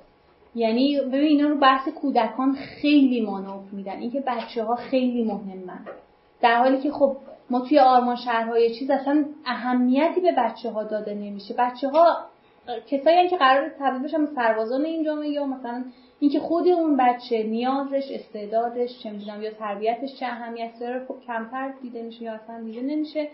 اینا بهش اشاره میکنن و در نهایت اینکه توی آثار اینا ما اینایی که به طور خاص فمینیستی نگاه میکنن، نه کسایی که مثلا آقا فرمودن اخلاق فضیلتی های زنانی که توی دم و دستگاه به اصطلاح اخلاق فضیلت هن، نه کسایی که جنسیت نگاه میکنن خیلی مقاومت دارن در برابر اینکه بیان ذیل اخلاق مسیحی یا اخلاق چیز قرار بگیرن، اخلاق فضیلت. در حالی که شما همین الان هم برین انسایکلوپدیای راتلج رو چک بکنید، می‌بینید که اخلاق مراقبت ذیل اخلاق چیز گذاشته، فضیلت، ولی خودشون به شدت دارن مقاومت میکنن، نمیخوان وارد اخلاق مسیحی بشن. خیلی بهشون میگن شما همون unconditional love مثلا مسیحیت رو یه کمی دستکارش کردین، اینا اصلا موافق نیستن. اساسا با دین ها سعی میکنن فاصله‌شون از ادیان حفظ بکنن، چون میگن ادیان منشأ تفرقه میشن. به محض اینکه ما بگیم مثلا اخلاق مراقبت اسلامی، دیگه مثلا مسیحی‌ها میگن، یعنی میگن اصولاً ذیل دین معمولاً تفرقه ایجاد میشه، نمیخوان برچسب هیچ دینی رو بخورن، ضمن این که خب طبعاً پیوسته به الهیات فمینیستی نقدهایی به بحث مردانگی ادیان و اینها هم مطرح میکنن، به داستان، به طور خاص داستان ابراهیم که خب مثلا حالا کیرکگور چه نگاهی بهش داشت، اینا کاملا عکسش نگاه میکنن و میگن که هرگز هیچ مادری حاضر نمیشه که مثلا بچه خودش رو، اصلا نگاهشون، حالا این تو افسانه ها و اساطیر یونانی هم هست، این مثلا بچه‌شون رو قربانی میکنن و اینها، ولی خب جزء نقطه های نقدشونه. و همچنان بحث جنسیت و حاشیه نشین ها رو، یعنی همه کسانی که نبودن توی جزء اون دسته از مسخره میکنن. تو مقالاتشون همین آنت بایر و اینا میگن مثلا کسی که اخلاق گفتن یه عده مرد مجرد مثلا مسیحی خشک مقدس چیز بودن که نسبتی چندانی با زندگی واقعی نداشتن. و بحث جنسیت و همه کسانی که نبودن توی نظریه پردازی، و خیلی زیبا هم اشاره میکنن که مثلا اینا هیچ وقت مراقبت رو ندیدن، مراقبت به این مهمی رو ندیدن، اعتماد به این مهمی رو ندیدن. چرا؟ چون کسایی بودن که اینا از پیش براشون مهیا بوده، معمولا مال طبقات برجسته اجتماعی، یا مثلا دیگه دوستمون روسو مثلا پنج تا بچه داره میشه و پنج تاشو میفرسته یتیم خونه، یعنی برای ما تعلیم تربیت کودک مینویسه، تو تاریخ میمونه، تصمیم زده، ولی خودش تو زندگی واقعیش چقدر با کودک سرکار داشته؟ هیچی. پنج تا بچه در بعد تولد میفرسته یتیم خونه، یعنی یه همچین چیزایی رو توی تاریخ فلسفه میکشن بیرون و تاثیرش رو توی نظریه پردازی نشون میدن. و بعد این بحث دوگانه عدالت و مراقبت که خیلی بحث مفصل و پیچیده و یک جزء معما هاست واقعا، و هر کدومشون به یه ورشیش پرداختن، اینکه بالاخره ما چیکار باید بکنیم. کسایی مثل هلد و اینها خواستن یه چیز معقولی ارائه بدن که تو بعضی قلمروها عدالت اولویت پیدا می‌کنه، تو بعضی قلمروها مراقبت. ولی خیلی از اینا معتقدن که همه جهان رو ما باید ابتدا بر اساس مراقبت اخلاقیاتش رو مشخص کنیم، چه سپهر عمومی، چه سپهر خصوصی. و بسیاری از فمینیست‌ها مخالفتشون با بحث مراقبت به همین دلیله که شما هنوز نتونستین عدالت اولیه رو برای بسیاری از زن‌های جهان مهیا کنین و اینا همچنان قربانی انواع تبعیضن، شما تازه دارید میگید که بیا مراقبت هم بکن. در واقع یه بازتولید همون نگاه‌های سنت رو دارین می‌کنین و خب نظریه پردازی‌های بدیلی هم براش انجام شد. متشکرم. ببخشید که خیلی ممنون از خانم نصر. ما یه بیست و نه فرصت داریم برای پرسش پاسخ می‌کنیم. سوال اول سوال همینشون. آره بله. خب بحث این که حالا علم ثابت کرده، ببین اینا حرفشون اینه که شما بیاید عواطف رو به رسمیت بشناسید. حتی خودشون توی مقالاتشون هم میگن ما نمیخوایم اول اینکه علیه یک تاریخ عظیمی بشوریم، و حتی همین خانم بایر میگه ما این شانس رو داریم که بر شانه‌های یه سنت عظیم فکری در مورد فلسفه اخلاق بایستی و حرفایی بزنیم. این از این و از سمت دیگه معتقدن که ما خیلی این نهال نحیفه. ما میگیم بیاین فکر کنیم، بیاید به بحث همدلی فکر کنیم. ما فکر کردیم این کتاب و این کتاب رو نوشتیم. مثلا در مورد همدلی خانم‌های پیش از این فمینیستان نوشتن، مثلا ادیتشتاین و اینها. ادیتشتاین یه خانم خیلی جالب فیلسوفی بوده، یه کتاب فیلسوفان زن بود، من برای که دوستان فرستادم و بچه‌های خوب فلسفه‌ام گفتم یکی دو تا مدخلش رو انتخاب کن، بعد گفت وای چقدر که من هیچ کدوم اینا رو نمیشناسم. و واقعا اینا نظریه دادن، از همون اول هم بارقه های زنانگی توشون دیده میشه، یعنی توی نظریاتشون واقعا نگرش هاشون جنسیتشون توی نگاه فلسفیشون تاثیر داشته. یکیش همین خانم ادیتشتاین بوده که بعدن هم در کوره های آدمسوزی نازی ها کشته میشه، یعنی میسوزه و کشته میشه، ولی رسالش رساله پایان نامش تحت عنوان همدلی به دست ما رسیده. و مثلا کسی فیلسوف زنیه که میاد پایان نامه در مورد همدلی می‌نویسه، اون موقع اصلا باب نبوده که، ولی تحت تاثیر بحث‌های جنگ هست، یهودی ستیزی‌ها و اینها اون کتابو می‌نویسه. به نظرم اینا دارن میگن، یعنی پیشنهاد میدن، نمیگن که ما بیایم دوباره اینا رو نصف کنیم یکی بهتره یکی بدتره. پیشنهادشون اینه که بیایم این حوزه‌های مقفول مانده رو مورد بازسنجی قرار بدیم، ببینیم چه کمکی میتونن به ما بکنن. ای بسا یه بخشی از راهو اشتباه رفته باشیم. کما اینکه مثلا شما میبینید تو بحث کتابای فلسفه اخلاق عمدتاً یه فصلی به یا معرفت شناسی، یه فصلی به معرفت شناسی فمینیستی یا فلسفه اخلاق فمینیستی اختصاص پیدا میکنه، به خاطر اینکه اینا حاوی بینش ها و بصیرت هایی هستن. ولی من اصلا یعنی این نگاهو ندیدم که بیایم و مشخص کنیم آدم اخلاقی تر کدومه. من خواهم بگم که این لازمه عدلینا یه چیزیه که چطور مثلا ما اخلاق سنتی رو نقد می‌کنیم، میگیم توی اخلاق شما زن‌ها جایی ندارن. درست. عقلانیت رو تکیه می‌کنید و زن‌ها در واقع طرف کمی از عقلانیت هستن. مثلا اینجوری میشه. نه شما میگید. ولی همین نقد به فمینیست‌ها وارد، یعنی اونایی که اخلاق مراقبتی کار می‌کنن وارد. چون اینا دارن مبنا رو احساسات، یعنی هم هم همدلی باطل قرار میدن. اگر قرار بدن اون وقت مردها میشن سکند کلاس. یعنی میخوام بگم که لازمه در قرار بدن یه چیزی بنا کنن حرفشون دیگه. نمیتونن بگن ما به عقلانیت کار نداریم، به امپاتی هم کار نداریم، بیایم به این فکر کنیم. در قرار بدن یه چیزی بنا کنن. اگه بخوام روی امپاتی بنا کنن مردها میشن سکند. میخوام بگم از اون ور با هم میافتن دوباره. لازمه حرفشون اینه به نظر من. همچین نتیجه‌ای نمیگیرم از بحث. یعنی به نظر من اینطور نیست، اینا دارن صرفا یه دعوت، کما اینکه این همه زن اومدن کارهای عقلی کردن. الان بیشترین آمار فیلسوفای زن فلسفه ذهن و فلسفه یعنی همین چیزای تحلیلیه، یعنی عمدتاً تو بحثای تحلیلی اومدن وارد شدن. چطور اونا تونستن بیان و مشق عقلانیت حالا مثلا اینجوری نگاه کنید بکنن؟ خب اونا میان یک مقدار روی زمین، روی یعنی روابط انسانی و اینکه ببینن شاید درک ما از مفهوم سعادت که حالا از ارسطو تا امروز گفته می‌کنیم غایت انسانه، شاید شاید مخدوش باشه، شاید یه چیزایی بشه بشه اضافه کرد، یه چیزایی ازش کم کرد، شاید باید یه جور دیگه نگاه کرد یا چون از یه نورافکنای دیگه‌ای هم نور انداخت روی این چیزی که نمی‌دونیم هم چیه و به قول فوکو مثلا فکر کنیم چه جورای دیگه‌ای میتونستیم فکر کنیم که نکردیم، صرف نظر اینکه حالا چراش چراش از یه طرف، ولی اینکه میتونستیم جور دیگه‌ای هم نگاه کنیم و نکردیم. بفهم اگه یکی از اخلاق و فلسفه اخلاق الان موجود درخت نگاه بکنیم، اخلاق مراقبه رو من احساس می‌کنم بیشتر چند تا برگ اضافه کنیم، سری شاخه اضافه کنیم، چیزی چیزی چیزا رو برداریم. پس اون ریشه های حتی اساسی داره، مثلا تو بحث فقه اخلاق، تو بحث هستی شناسی اخلاق، معرفت شناسی اخلاق، اخلاق مراقبتی ها حرف حسابی دارن، مثلا نگاه زنانه میتونه اون رو تاثیر بذاره، بحث رو عوض بکنه.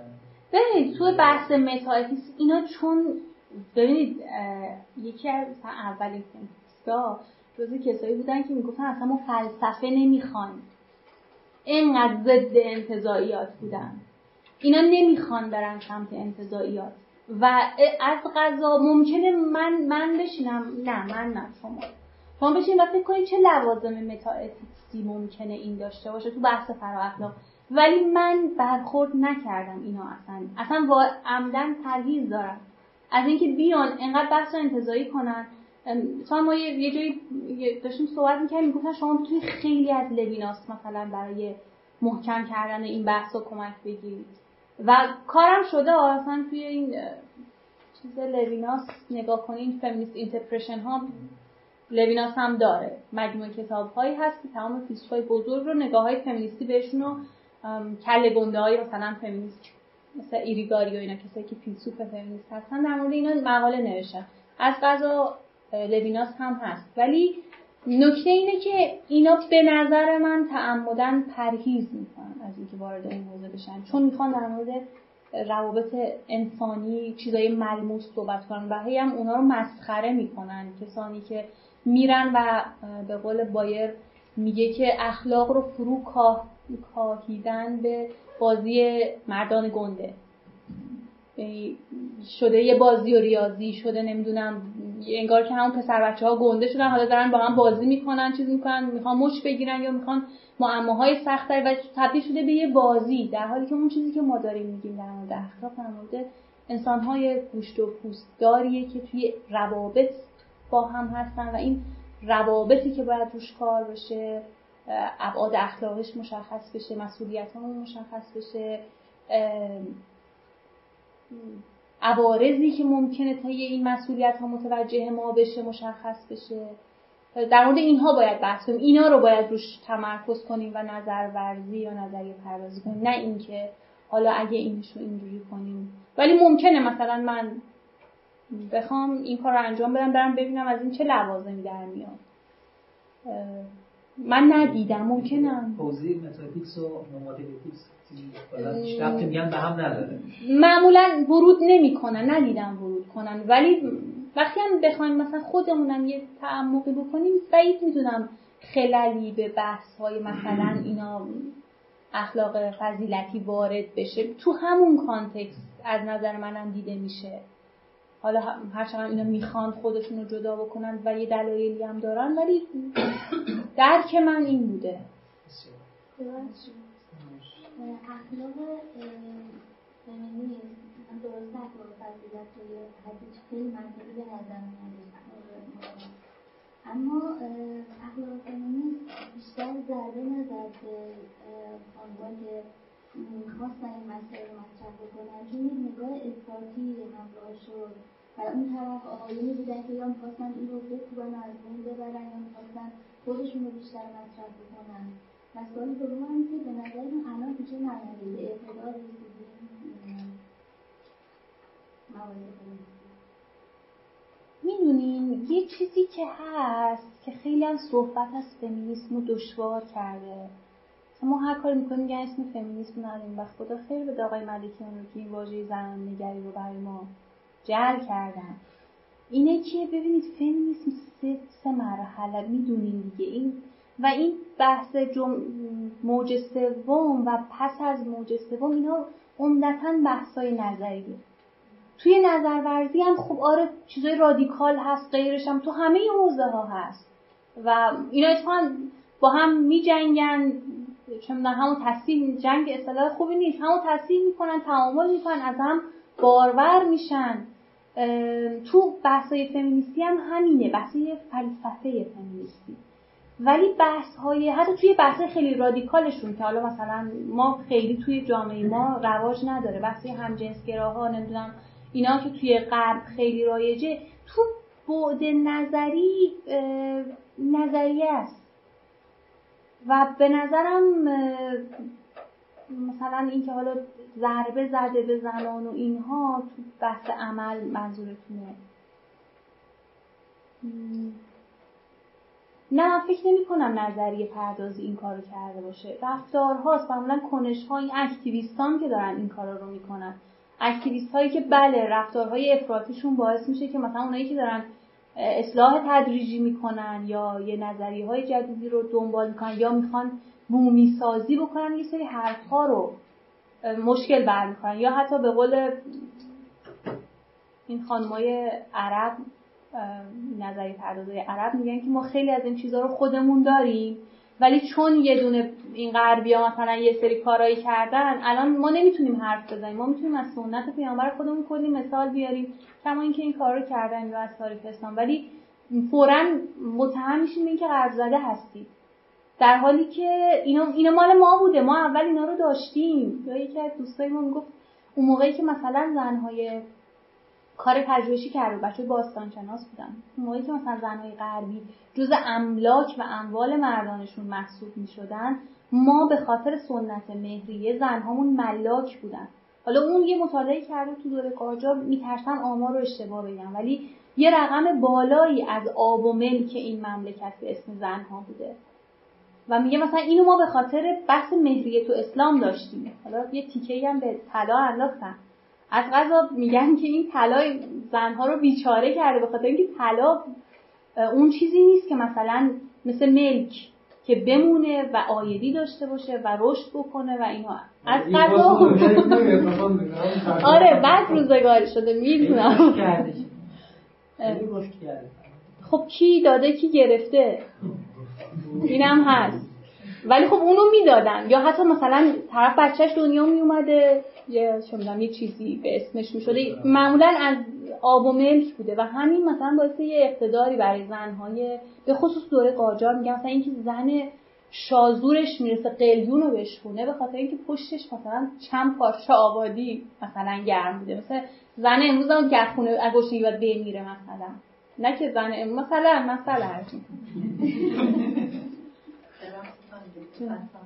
ببخشید شما در مورد افلاطون مراقبتی توی ایران هم کاری شده، اجرایشی شده.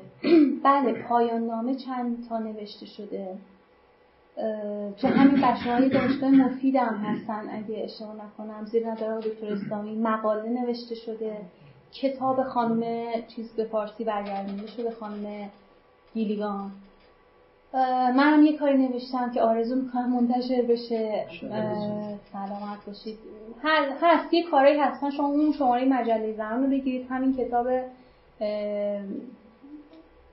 سنفورد ترجمه شده، یه چیزایی هست که مثلا شما حالا برای مطالعه افتی دارید، ولی پیشرفته تر بخواید کار کنید متون انگلیسی باید رجوع کنید. شماره مجله زمان شماره چهارده اگه اشتباه نکنم، آره یه پرونده ویژه داره. شما بفرمایید. ببخشید ایشون من چند سوال نوشته بودم، بعضی‌هاشون هم جواب گرفتم، اون‌ها مطرح می‌کنن بازم شاید کامل‌تر شده باشه صحبت کرد. نکته اولش اینه که اصولاً به لحاظ تجربی چه تفاوتی بین زن و مرد هست؟ یعنی این آزمایش تجربی اصلا انجام شده؟ ما الان در مورد صحبت می‌کنیم که زن‌ها گونه دیگه‌ای فکر می‌کنن و مردها یه گونه دیگه‌ای فکر می‌کنن. حالا این گونه دیگه هر جوری که می‌خواد باشه، بالاخره تفاوتی داریم قائل می‌شیم. چه آزمایشی انجام شده و چه تفاوتی گذاشتن و بعد تفسیر این تو چه حوزه‌ای بوده؟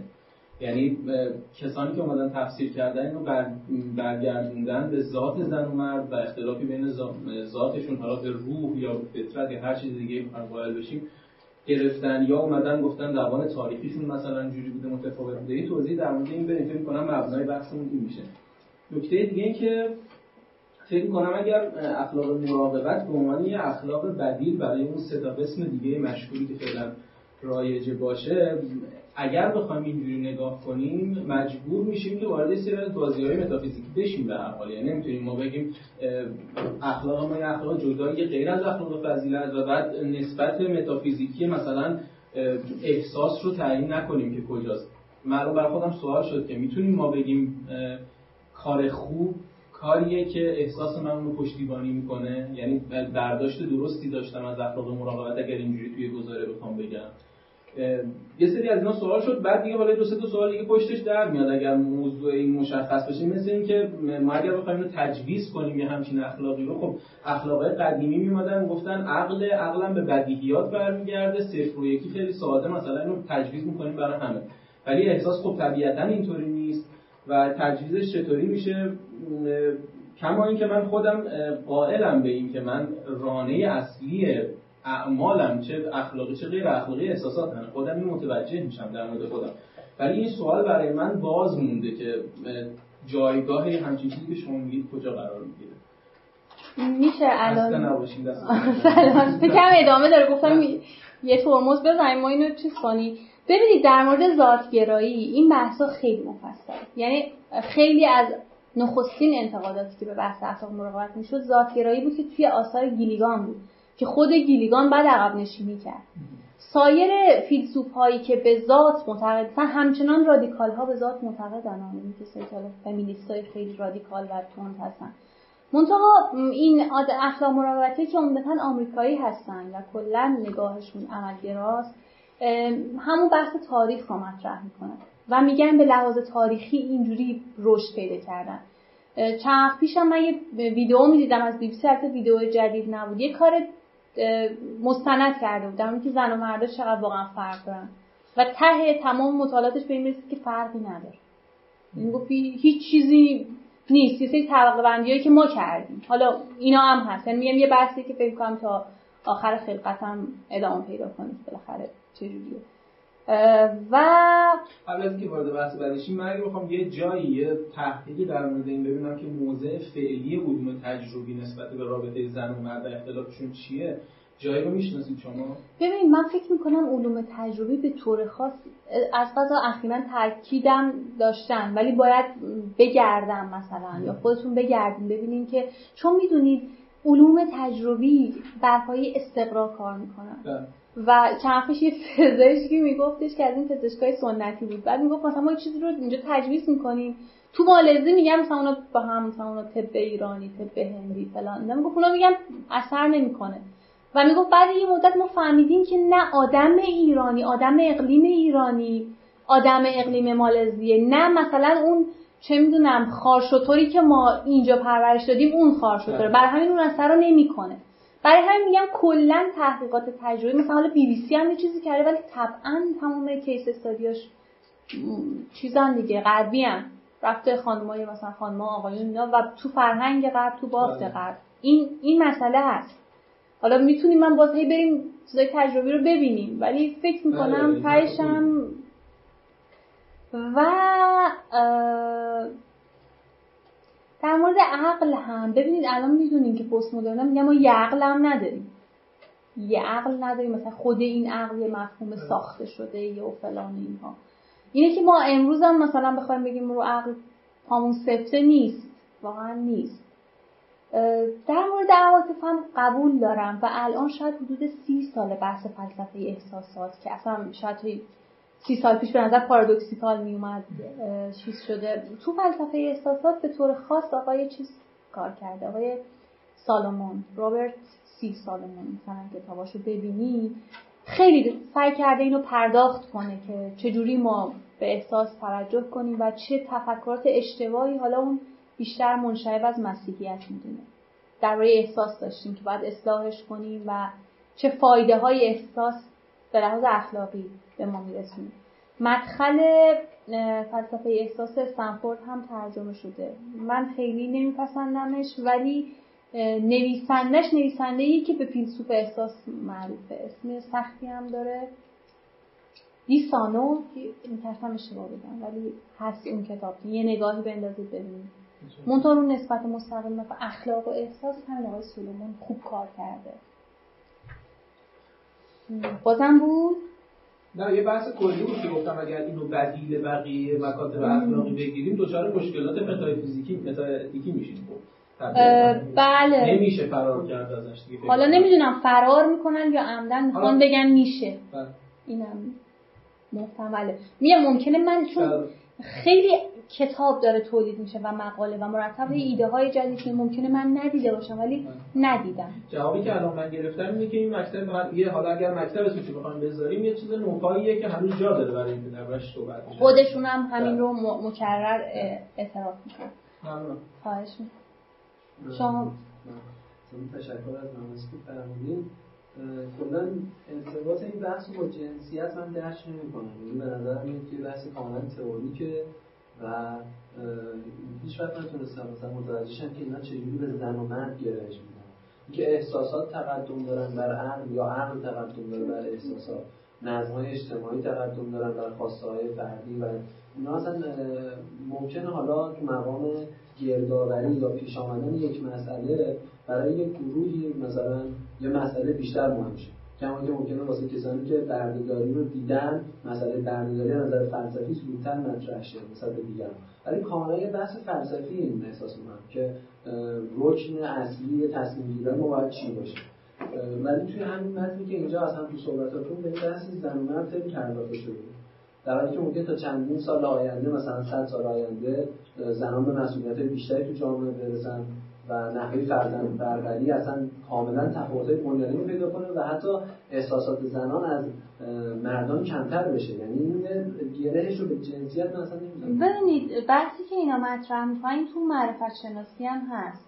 اینا دارن میگن ما داریم باهاتون یه بینش‌هایی رو به اشتراک می‌ذاریم که به دلایلی ممکنه شما اینا رو ندیده باشید. و باید من خیلی این خانم آنت بایر رو دوست دارم و شنیدم که یکی هم داره روش پایان‌نامه کار می‌کنه، می‌گم کار خوبی بشه. یه مقاله جالبی داره به اسم زنان در فلسفه اخلاق چه می‌خوان. بعد میگه این همه زن یهو پیدا شدن تو فلسفه اخلاق و شروع می‌کنه از فیلیپا فوت و حالا اونایی که تا موقعی که ایشون زنده بوده کار کردن. و بعد میگه من دارم گوش می‌کنم به صدای اینها و یه صدا میشنوم، صدای متفاوتی که گیلیگان میگه و اون صدا داره به من فریاد میزنه که مثلا عشق رو ببین و من احساس میکنم که این همینه. اینا دارن میگن این چیزا رو ببینید، اینا بی‌ارزش نیستن، این چیزایی که مثلا شما ما رو طول تاریخ مثلا جنس زن رو یا حالا تحقیر میکردید به خاطرش، به خاطر تعلق خاطرهامون گفتین بی تعلقی فضیلته، ما رو به خاطر عشق که حاضر بودیم مثلا هستیمون رو براش بدیم سرزنش میکردید. اینو ببینید، ببینید اینها ارزش های اخلاقی هم دارن، احساسات ارزش های اخلاقی هم داره و این رو میگن ما تجربه تاریخی ما نسبت بهش بصیرتره. این ادعا رو مطرح میکنن و بعد ما نظر پردازی ها رو هم که میبینیم اینو میبینیم که واقعا حتی اون موقعی که هنوز فمینیسمی نبوده تو کتاب تاریخ فلسفه زنان یه چیزی هست در مورد متون باقی مونده از زنهای پیثاغورثی مال قبل میلاد و توی اونا میگه من اگه اون خانومی که تاریخ فلسفه زنان نوشته میگه اگه به من بگم موجای فمینیستی رو مشخص کن، من میگم موج اول زنهای پیثاغورثی بودن که به امر زنانه توجه کردن و خواستن اصل هماهنگی پیثاغورث رو بیارن تو زندگی روزمره. و حالا یه بحث جالبی میکنه که اولین کسایی که خواستن اینو کار بست پذیرش بکنن اخلاق رو این زنها بودن که اصل هماهنگی رو آوردن تو خونه و گفتن اگه قرار به یک خانه هماهنگی داشته باشیم که میگه میگه من وقتی ترجمه شروع کردم یه نامه دادم به این پیثاغورث شناسا، گفتم این زنا رو میشناسین؟ بعد نوشته که کتابش که برام فرستادن که ها ها ها این همینه که در مورد اقتصاد و اینا حرف زدن و خونه‌داری. بعد میگفتش که من فکر کردم که وقتی پیثاغورث شناس میگه خونه‌داری یعنی یه چیزای بی‌ارزشیه. بعد رفته متن رو پیدا کرده، ترجمه کرده، الان موجوده ترجمه‌اش، اینو خیلی جدیده، مثلا دو هزار و سیزده منتشر شده کتابی که این متن توشه. و میبینید شما که یه بینش هایی که باز وقتی زنها از فلسفه هست شدن، از اعاظم فلسفه هست شدن دیده نشده. اینا میان این بینش ها رو اضافه میکنن. چرا؟ چون زیست جهانشون اگه درست مثلا بخوام چیز کنم اینا واجد این بصیرت ها بوده. ولی تو مقام بحث کلمه زنانه و مردانه کاملا راهزنه دیگه، شما نگاه کنید یعنی تو مقامی که داره بحث صورت میگیره به نظر من تاکید روی جنسیت کاملا بحث دور میکنه، یعنی ما باید کاملا به صورت تئوریک اینو حل کنیم. ببینید من اگه تو آمریکا زندگی میکردم شاید با تو موافق بودم. مثلا همین خانم نل نادینز کتابی داره به نام اخلاق مراقبت، رهیافت‌های فمیناین اپروچ تو اتیکس بوده. بعد توی سالهای اخیر تو تجدید چاپاش ورزشی کرده ریلیشنال اپروچ، یعنی بعد تو مقدمه توضیح میده میگه که من دقیقاً این ایراد شما رو نمیخواستم مردا نیان لای این کتابا کنم، فکر کنم من یا به این دید بیان باز کنم که گویی من یه چیزی برای زنا گفتم. نه، من یه چیزی برای روابط انسانی گفتم. ولی خب این تو بستر فمینیسم متولد شده و نگاه زنان میگه. بنابراین من مثلا گفتم فمیناین، ولی امروز که جامعهمون احساس میکنه به یک جامعه رسیده که بینش های زنان به همون اندازه مردها معتبر داره دونسته میشه، مثلا تو آمریکا من این کار میکنم، مثلا میام میذارم رهیافت های ارتباطی به اخلاق ولی اون اولش این کارو نکرده بودن. چیزی که شنیدید گزارشی شنیداری از یکی از برنامه‌های خانه اخلاق‌پژوهان جوان بود. مجموعه ما یک مجموعه غیرانتفاعی و مردم نهاده که از سال نود و چهار تا کنون تلاش میکنه مباحث اخلاق رو در فضای نظری و عملی که تا حدودی کمرنگ شده هم تا اندازه احیا کنه و هم در قدم‌های بعدی رشد و اعتلا بده. سعیمون بر این بوده که بتونیم منظرهای متفاوتی رو که در این مباحث وجود داره روایت کنیم.